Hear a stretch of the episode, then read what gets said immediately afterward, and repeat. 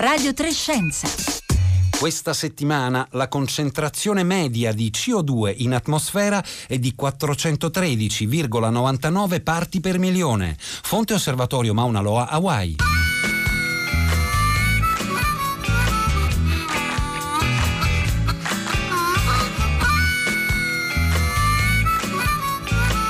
Venerdì 13 marzo sono le 11.30 e 20 secondi, buongiorno da Marco Motta, bentornati all'ascolto di Radio Trescenza. E in questi giorni sono letteralmente un po' sulla bocca di tutti, stiamo parlando delle mascherine. Eh, e quello che cercheremo di capire oggi nella puntata di Radio Trescenza è chi ha davvero bisogno di indossare le mascherine, come si usano, se quelle autoprodotte in casa eh, sono affidabili, stanno girando in questi giorni molte informazioni a questo riguardo sulle eh, chat.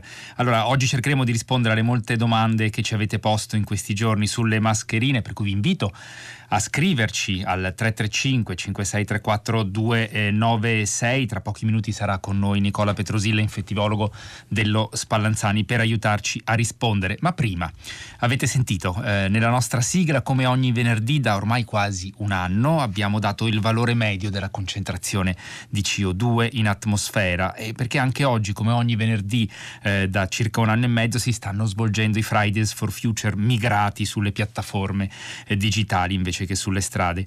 Beh, magari qualcuno dirà abbiamo altro a cui pensare in questo momento. Invece in questi giorni sono molte le riflessioni che mettono a confronto l'epidemia eh, di coronavirus e la sfida che ci pongono i cambiamenti eh, climatici. Anche qui abbiamo da imparare qualcosa.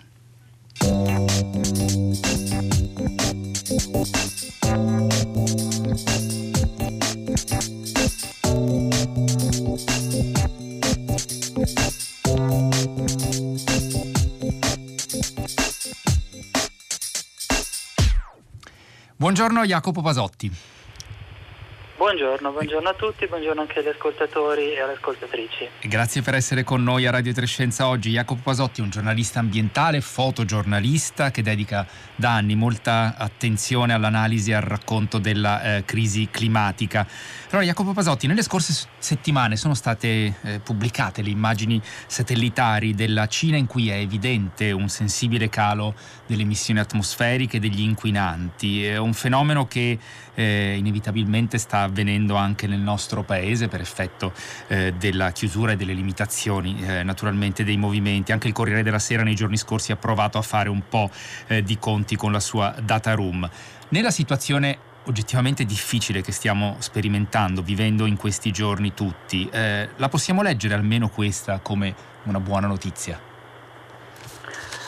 Ma è ovviamente molto difficile rispondere a questa domanda, eh, nel senso che da un lato eh, il, una diminuzione delle emissioni che inevitabilmente ci sarà e potrebbe però essere per un periodo abbastanza ristretto è una buona notizia.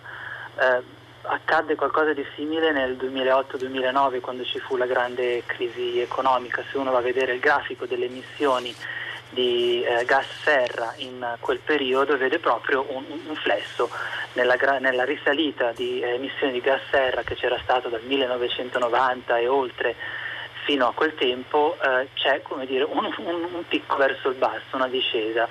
e poi però il problema è che questo picco si è ripreso immediatamente negli anni successivi eh, la CO2 ha ripreso a crescere, anzi ancora più velocemente di prima, almeno per un, per un certo periodo, forse proprio anche per, eh, per, la corsa alla ripresa economica dopo quella crisi. Quindi eh, l'effetto eh, probabilmente ci sarà di, questa, eh, di questo periodo che stiamo vivendo, sicuramente anche dal punto di vista degli inquinanti, degli inquinanti atmosferici. Quanto eh, possa durare non si sa. Eh, di per sé una buona notizia, se vogliamo leggerla così, è il fatto che eh, è una breve dimostrazione del fatto che in una, mm, in una situazione eh, certamente drammatica come questa, ma in cui c'è una necessità di operare, di agire collettivamente eh, in una direzione per fermare un'emergenza, qualcosa si può fare, anzi si può incidere molto. Adesso ovviamente nessuno spererebbe di dover eh, attuare delle, eh, delle misure così drastiche come quelle che stiamo vivendo adesso, però una, è una, dimostrazione che eh, riusciamo mh, insieme a livello planetario eh, ad avere un, un'influenza sulle emissioni, anche in brevi termini. È un, che, è un, aspetto che, è stato sottolineato anche in un articolo sul Guardian proprio in questi giorni come una delle lezioni da trarre di come si eh, potrebbe eh, lavorare sul cambiamento dei comportamenti individuali e naturalmente anche delle decisioni invece più sistemiche eh, dei eh, governi. E, e, a proposito di questo, un paio di giorni fa lei ha scritto un bell'articolo sulla stampa, lo trovate linkato sul nostro sito, in cui ha ragionato in una conversazione con Andrew Revkin dell'Earth Institute alla Columbia University sul confronto tra l'emergenza eh, coronavirus e l'emergenza climatica, sulla differente percezione che ne abbiamo sulle reazioni appunto a livello di governi comportamenti individuali e sulle lezioni che ne possiamo trarre. Possiamo cominciare, eh, Jacopo Basotti, dalla, dalla definizione del fatto che si tratta di due emergenze entrambe in qualche maniera ma su scale eh, molto diverse. Eh sì, effettivamente è molto è importante quello che stiamo vivendo adesso, cioè perché um, si chiamano tutte e due emergenze e se vogliamo ben vedere ci sono ben 1400 giurisdizioni tra comuni, province e, e paesi che hanno dichiarato l'emergenza climatica. Di fatto però i fatti lo dimostrano, non stiamo facendo nulla per questa emergenza. Ma perché? Questa è la domanda. Perché vediamo una un'emergenza e riusciamo ad agire immediatamente e l'altra invece non ci scuote più di tanto? Chiaro che questa emergenza attuale insomma, è dentro di noi, la vediamo dilagare di settimana in settimana e richiede un'azione immediata. Il clima, viceversa, il riscaldamento globale, è molto molto molto più complesso, c'è poco da fare, è molto più difficile da comunicare e da, um, da, da, da gestire. Un po' è per il fatto che, ehm, come io la vedo, è anche questa una pandemia. Ehm, il clima, il riscaldamento climatico è anch'esso una pandemia. Il, problema, il suo problema, se vogliamo, o che potrebbe anche essere in realtà un vantaggio per noi, è che è una pandemia che viene al rallentatore. Un, come, eh, mi piace un po' confron- paragonarla alla frattura, la frattura è quello che stiamo vivendo adesso con il coronavirus, mentre eh, il riscaldamento gloma- globale è una malattia degenerativa cronica che avanza lentamente, magari per certi periodi non la sentiamo neanche più, eh, ma poi ritorna e diventa anno dopo anno più grave. Ora uno può andare avanti ignorando la cosa o può decidere di agire. Eh, questo è quello che si spera che magari anche con questa situazione che stiamo vivendo adesso, insomma, quello che speriamo che succeda anche perché Jacopo Pasotti lo ricordiamo, lo stanno ricordando anche in questi giorni eh, altre analisi, eh, viviamo in un sistema interconnesso come società ma anche, eh, l'abbiamo raccontato altre volte anche dal punto di vista eh, con, con, la voce di Ilaria Capo per esempio nell'approccio One Health, una eh, salute, c'è una stretta correlazione tra cambiamenti climatici e effetti eh, potenziali sulla salute, sui sistemi, l'erosione della biodiversità, insomma sono tante le questioni collegate. C'è un ultimo aspetto aspetto che vorrei sottolineare e, e vorrei chiederle di eh, esplicitare ai nostri ascoltatori della sua conversazione ehm, con eh, Andrew Revkin a cui rimando, eh, rimando, alla lettura di questo articolo sul, pubblicato sulla stampa che come dicevo trovate linkato sulla nostra, eh, sulla nostra pagina di Radio Trescenza. Ed è la differenza e qui entra anche la questione della comunicazione che lei accennava ehm, tra l'idea di in qualche maniera eh, eliminare limitare, come stiamo cercando tutti di fare naturalmente, la circolazione appunto del, eh, del virus e invece interventi che vengono definiti di mitigazione nel caso dei cambiamenti climatici. Perché c'è tanta differenza sotto questo aspetto, Jacopo Pasotti? Eh, una differenza, secondo me, questo è un parere personale, è eh, enorme, perché nella, eh, l'obiettivo che abbiamo adesso col coronavirus è proprio quello di eh, eliminarlo, di fare sparire questo problema, è veramente una lotta eh, per soffocare il coronavirus e questo è quello che ci viene richiesto. Gli esperti invece riguardo al clima ci stanno chiedendo, ci informano che dobbiamo fare qualcosa non per eliminare il problema del clima, del riscaldamento climatico, ma per ridurne gli impatti. Ed è una grossa differenza anche a livello percettivo e di, di, di, di scelte, insomma, quello di operare per una idea di eliminazione di un rischio e quello invece di operare per una riduzione del rischio. riguardo al clima, quello che vogliamo fare è eh, ridurre gli impatti che ci potranno essere e che già stanno iniziando a esserci, tra l'altro, eh, nelle, nei prossimi decenni. E questo è quello che ci viene chiesto e ovviamente è molto più difficile anche far passare questa idea nel pubblico e ovviamente anche nei politici che tra l'altro hanno un orizzonte temporale decisionale molto breve rispetto a quella che è la scala del, dell'evoluzione del riscaldamento globale.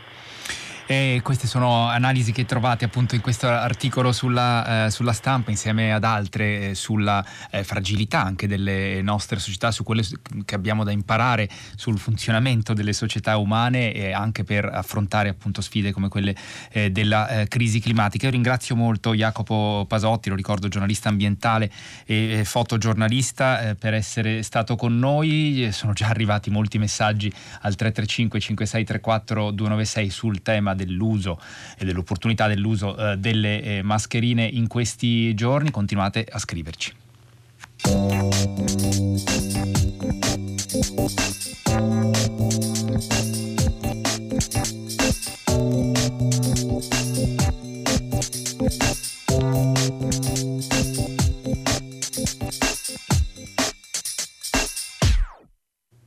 E allora lo dicevamo, di mascherine si sta parlando moltissimo in questi giorni, tutti ci eh, poniamo eh, il problema, le vediamo indossate anche da molte persone che sono in coda per fare la spesa o nei luoghi di lavoro. Negli ultimi giorni sulle chat e sui social stanno circolando istruzioni per prodursele in casa, visto che è difficile trovarne. Insomma, la domanda è se servono davvero, a chi servono, come eh, usarle. Sono queste le domande che gireremo a Nicola Petrosillo. Buongiorno. Buongiorno. Benvenuto a Radio Trescenze grazie davvero per essere con noi, il direttore del Dipartimento Clinico e di Ricerca dell'Istituto Nazionale per le Malattie Infettive Lazzaro Spallanzani di eh, Roma. Ehm, Nicola Petrosillo, prima di iniziare però a parlare di mascherine, le voglio sottoporre una questione sollevata stamattina a prima pagina da un ascoltatore, eh, che è una situazione che ha a che fare naturalmente poi anche con il nostro comportamento quando siamo all'aria aperta. Un chimico, era questo ascoltatore, che ha posto il problema dell'igienizzazione delle strade, sostenendo che il particolato, le polveri sottili possano assorbire, essere vettori in qualche maniera del virus. Allora, c'è davvero questo rischio e comunque l'igienizzazione delle strade l'abbiamo vista fare in Cina. Sarebbe opportuna, è opportuna eh, che sia, è opportuno che sia fatto anche qui, anche un ascoltatore poco fa ci ha scritto eh, proprio a questo riguardo.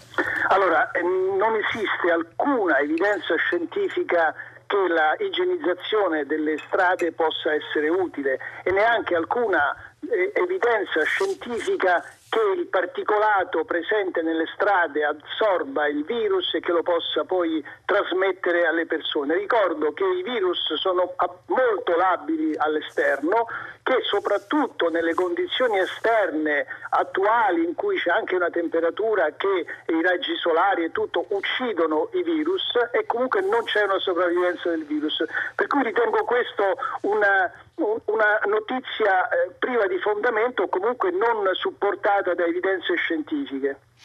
Um, questo per quanto riguarda la questione sollevata appunto dal, eh, dal, nostro ascoltatore. Eh, sono tanti gli ascoltatori che però ci stanno scrivendo, adesso daremo eh, voce anche alle eh, loro domande. Però eh, partiamo dalle questioni generali, eh, Nicola Petrosillo. Ehm, serve indossare una mascherina se per esempio esco a fare la spesa o se devo andare al lavoro, nelle attività chiamiamole normali ancora permesse dopo l'entrata in vigore dell'ultimo decreto? Allora, noi parliamo in questo momento di mascherina chirurgica, quella, diciamo, di quella, quella, carta verde che si indossa. Ecco, io devo dire subito che anch'io vedo molte persone in giro per la strada con le mascherine e, e questo è assolutamente inutile perché nell'ambiente esterno, eh, se uno respira nell'ambiente esterno, anche se ci fosse qualcuno a distanza con un virus, non, non avrebbe alcuna possibilità di eh, prenderlo senza mascherina. Primo punto. Seconda cosa, le mascherine vanno indossate dagli operatori sanitari. L'Organizzazione Mondiale della Sanità raccomanda di indossare le mascherine solo se si sospetti di aver contratto il virus eh, e si presentano dei, della tosse, lo starnuto, oppure se uno si, il, prende cura di una persona con questo virus. Allora, chi è che usa le mascherine? Si, si, usano in ambiente ospedaliero, si usano e si consigliano alle persone che, che sono o contatti o hanno acquisito l'infezione e presentano sintomi come la tosse e lo starnuto. Non ha alcuna motivazione l'utilizzo al di fuori.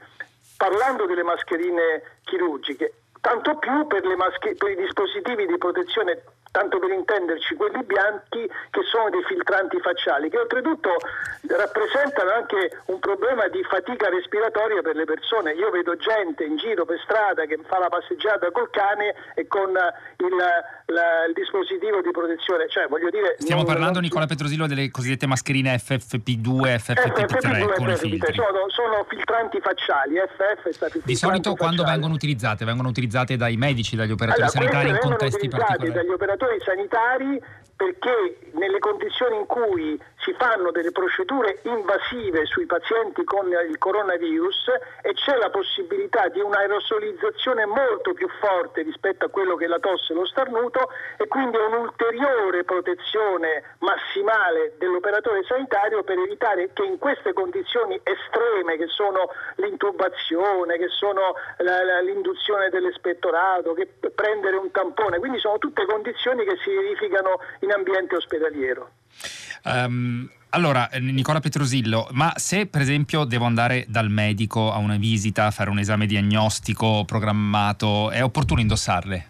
Allora, quando si va dal medico bisogna rispettare quelle che sono le regole, cioè non entrare in contatto con altre persone se non a una distanza ragionevole, quindi un metro, io direi forse meglio un metro e mezzo. Questa distanza è di per sé sufficiente per per evitare che l'altra persona, se fosse eventualmente infetta, io sconsiglio alle persone che hanno sintomi respiratori di andare dal medico in questo momento, la possa trasmettere un altro. Voglio dire che peraltro utilizzare mascherine può addirittura aumentare il rischio di infezione perché può generare nelle persone che li indossano un senso di falsa sicurezza, per cui dicendo sì ho indossato la mascherina e poi magari si toccano le mani, la bocca e gli occhi e questo potrebbe essere pericoloso. Quindi l'utilizzo delle mascherine, attenzione, attenzione, non utilizziamo le mascherine pensando di essere del tutto eh, esenti da qualsiasi eh, possibilità di, di, trasmissione del virus, utilizziamole soltanto nelle condizioni prescritte. E quindi la priorità, Nicola Petrosillo, va data all'attenzione alla distanza di distanza. sicurezza, almeno un metro, e alle norme igieniche, lavarsi bene igieniche, frequentemente le mani, quando si va fuori è bene portarsi magari questi, queste soluzioni idroalcoliche che eh, servono per lavarsele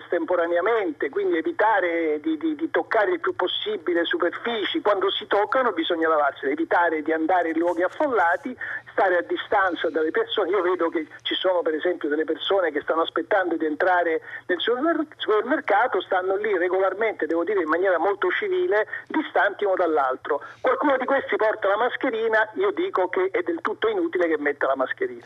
Diversi ascoltatori, Nicola Petrosillo, ci stanno scrivendo a, a proposito dei cosiddetti, li chiamano portatori eh, sani, ma diciamo se eh, la questione è eh, relativa ai cosiddetti pazienti asintomatici, quindi se uno non dovesse presentare sintomi, ma magari inconsapevolmente essere positivo al virus, non è eh, una eh, buona idea quella di eh, proteggersi appunto la bocca con la mascherina, quella chirurgica stiamo dicendo, per prevenire in qualche maniera la diffusione del, di quelle droplets, delle goccioline che potrebbero contenere certo. il virus.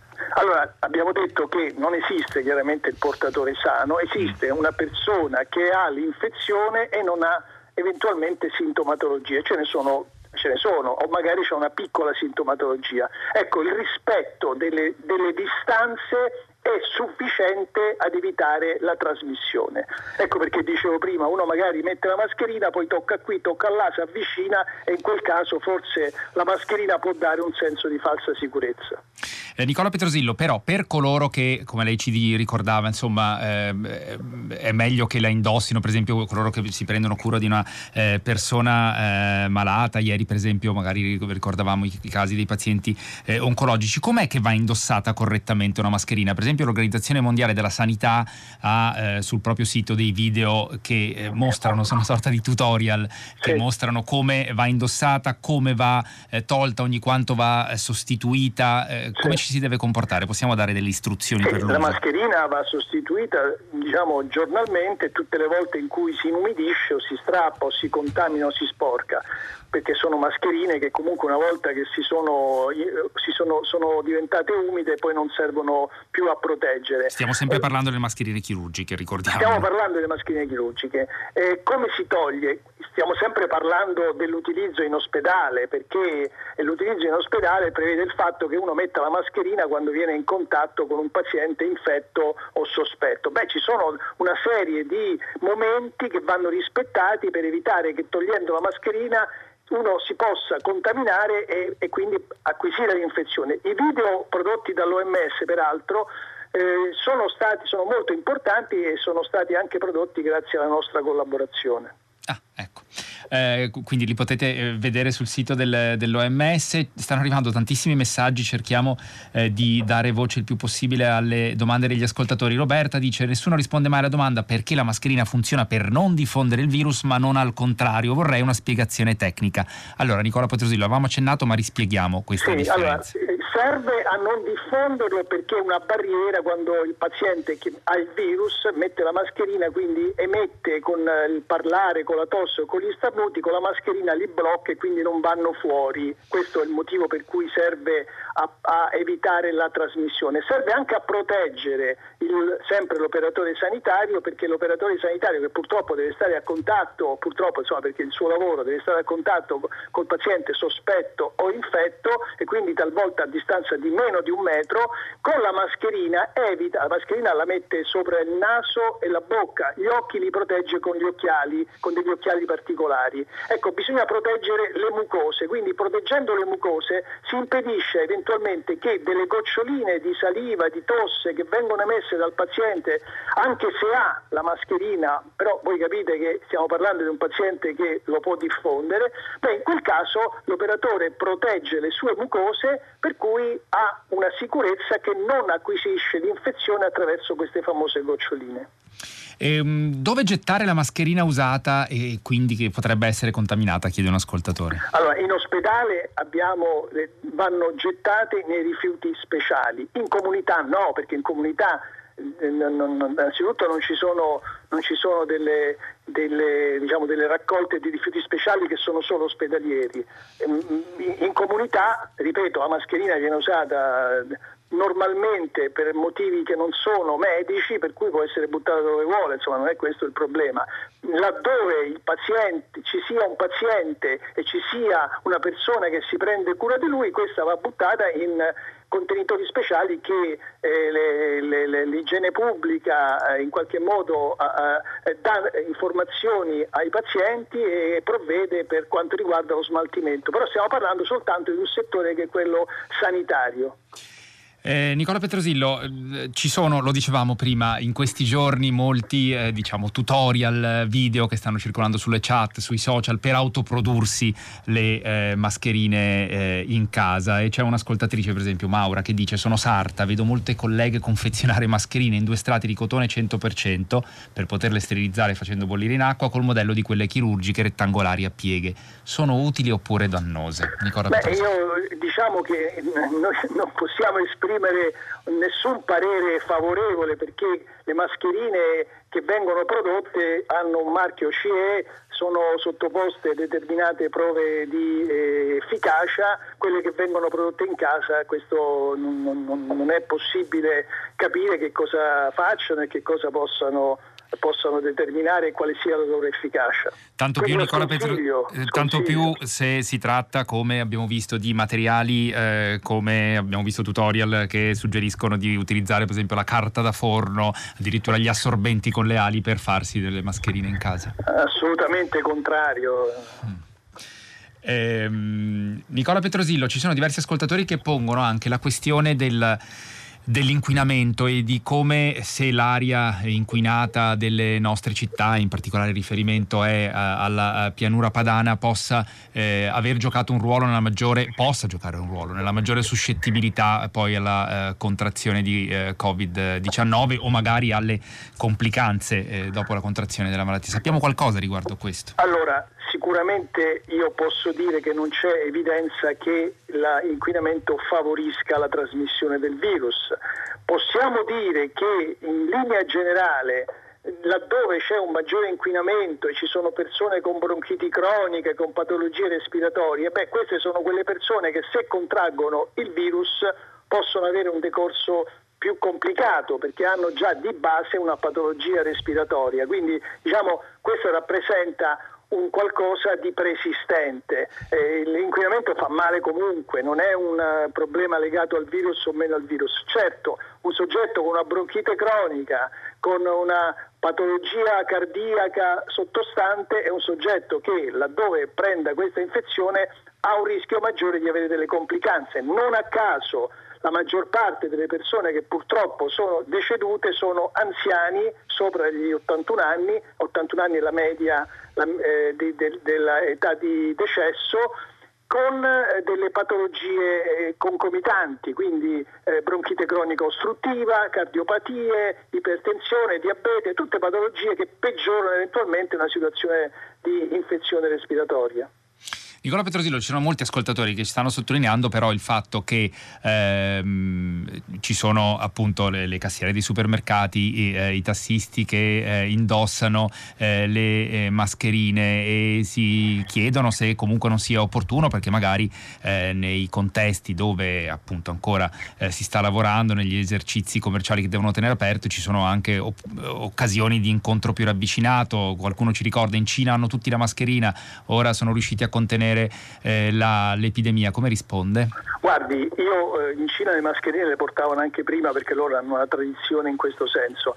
Io eh, ripeto che la distanza è sufficiente, laddove io mi rendo conto che ci sono esercizi commerciali, farmacie, posti dove la gente magari entra in uno stretto contatto, Evi- bisogna evitarlo questo stretto contatto, però in, que- in qualche modo riesco anche a capire le persone che in quel contesto la, la, cassiera piuttosto che il farmacista, piuttosto che il medico di famiglia che ha un contatto stretto col paziente indossino la mascherina, eh, la mascherina chirurgica. Il resto non ha senso.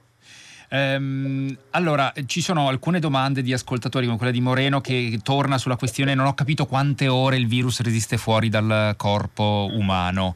Eh, diversi ascoltatori eh, ripongono questa questione della sopravvivenza, diciamo così, del virus eh, al di fuori del corpo umano. Nicola Petrosillo, che cosa sappiamo? sappiamo? Abbiamo informazioni limitate naturalmente ancora su questo sì. nuovo coronavirus, però cosa possiamo sì. dire? Noi abbiamo informazioni soprattutto sugli altri coronavirus, quello della SARS e della MERS. C'è una una, uno studio che ha mostrato qualche settimana fa proprio le sopravvivenze che sono di poche ore, insomma non si può dire due, tre, quattro ore perché dipende dalle condizioni e dalla concentrazione del virus, la temperatura esterna, le condizioni di umidità, però sono poche ore. In condizioni estreme, quindi stiamo parlando di alte concentrazioni di virus, in, eh, in, condizioni di temperatura e di umidità favorevole, può rimanere sulle superfici anche qualche giorno, però normalmente sopravvive poche ore, ma quello che è importante dire è che è un virus che è estremamente labile ai disinfettanti, ai comuni disinfettanti che vengono utilizzati dal semplice eh, sapone che è un detergente fino all'alcol e alle altre sostanze antisettiche che vengono utilizzate anche a casa. Ehm, Nicola Petrosillo, un'ultima domanda. Eh, si possono disinfettare le mascherine, ci scrivono i nostri ascoltatori? si possono infettare le mascherine? Disinfettare, cioè... disinfettare. Ah, disinfe... no, no, no, assolutamente no. no, no, no. Noi non, le, le, I dispositivi di protezione individuale di questo genere non vanno disinfettati, vanno, vanno smaltiti. Gettati, vanno smaltiti. Certo. E, um, un'ultimissima domanda perché è arrivata da un ascoltatore poco fa sui neotrapiantati come si devono comportare? Devono indossare una mascherina? 30 secondi. Eh, il neotrapiantato eh, ha delle raccomandazioni particolari, una persona fragile che va protetto, in questo caso è un paziente al quale si raccomanda l'utilizzo della mascherina, ma per proteggersi da tante condizioni, non soltanto dal coronavirus, per cui una persona molto fragile che va protetto è un paziente che va protetto anche con la mascherina, ma soprattutto lavandosi le mani e quant'altro. Nicola Petrosillo, grazie davvero per essere stato con noi, lo ricordo, infettivologo dell'Istituto Nazionale per le Malattie Infettive Lazzaro Spallanzani eh, di eh, Roma. Eh, grazie per le risposte eh, che ha dato, sono arrivati tantissimi messaggi, eh, li stiamo cercando di pubblicare eh, su raiplayradio.it, magari torneremo ancora a parlare di questi temi, lo faremo sicuramente anche lunedì nella prossima puntata di Radio Trescenza. Noi vi raccomando di andare sul nostro sito dove troverete vari materiali, podcast e le puntate. Grazie a Costanza Confessore in regia Alessandro Davac alle parte tecnica e da tutti eh, noi qui al lavoro un saluto e una buona giornata con l'ascolto eh, di Radio 3.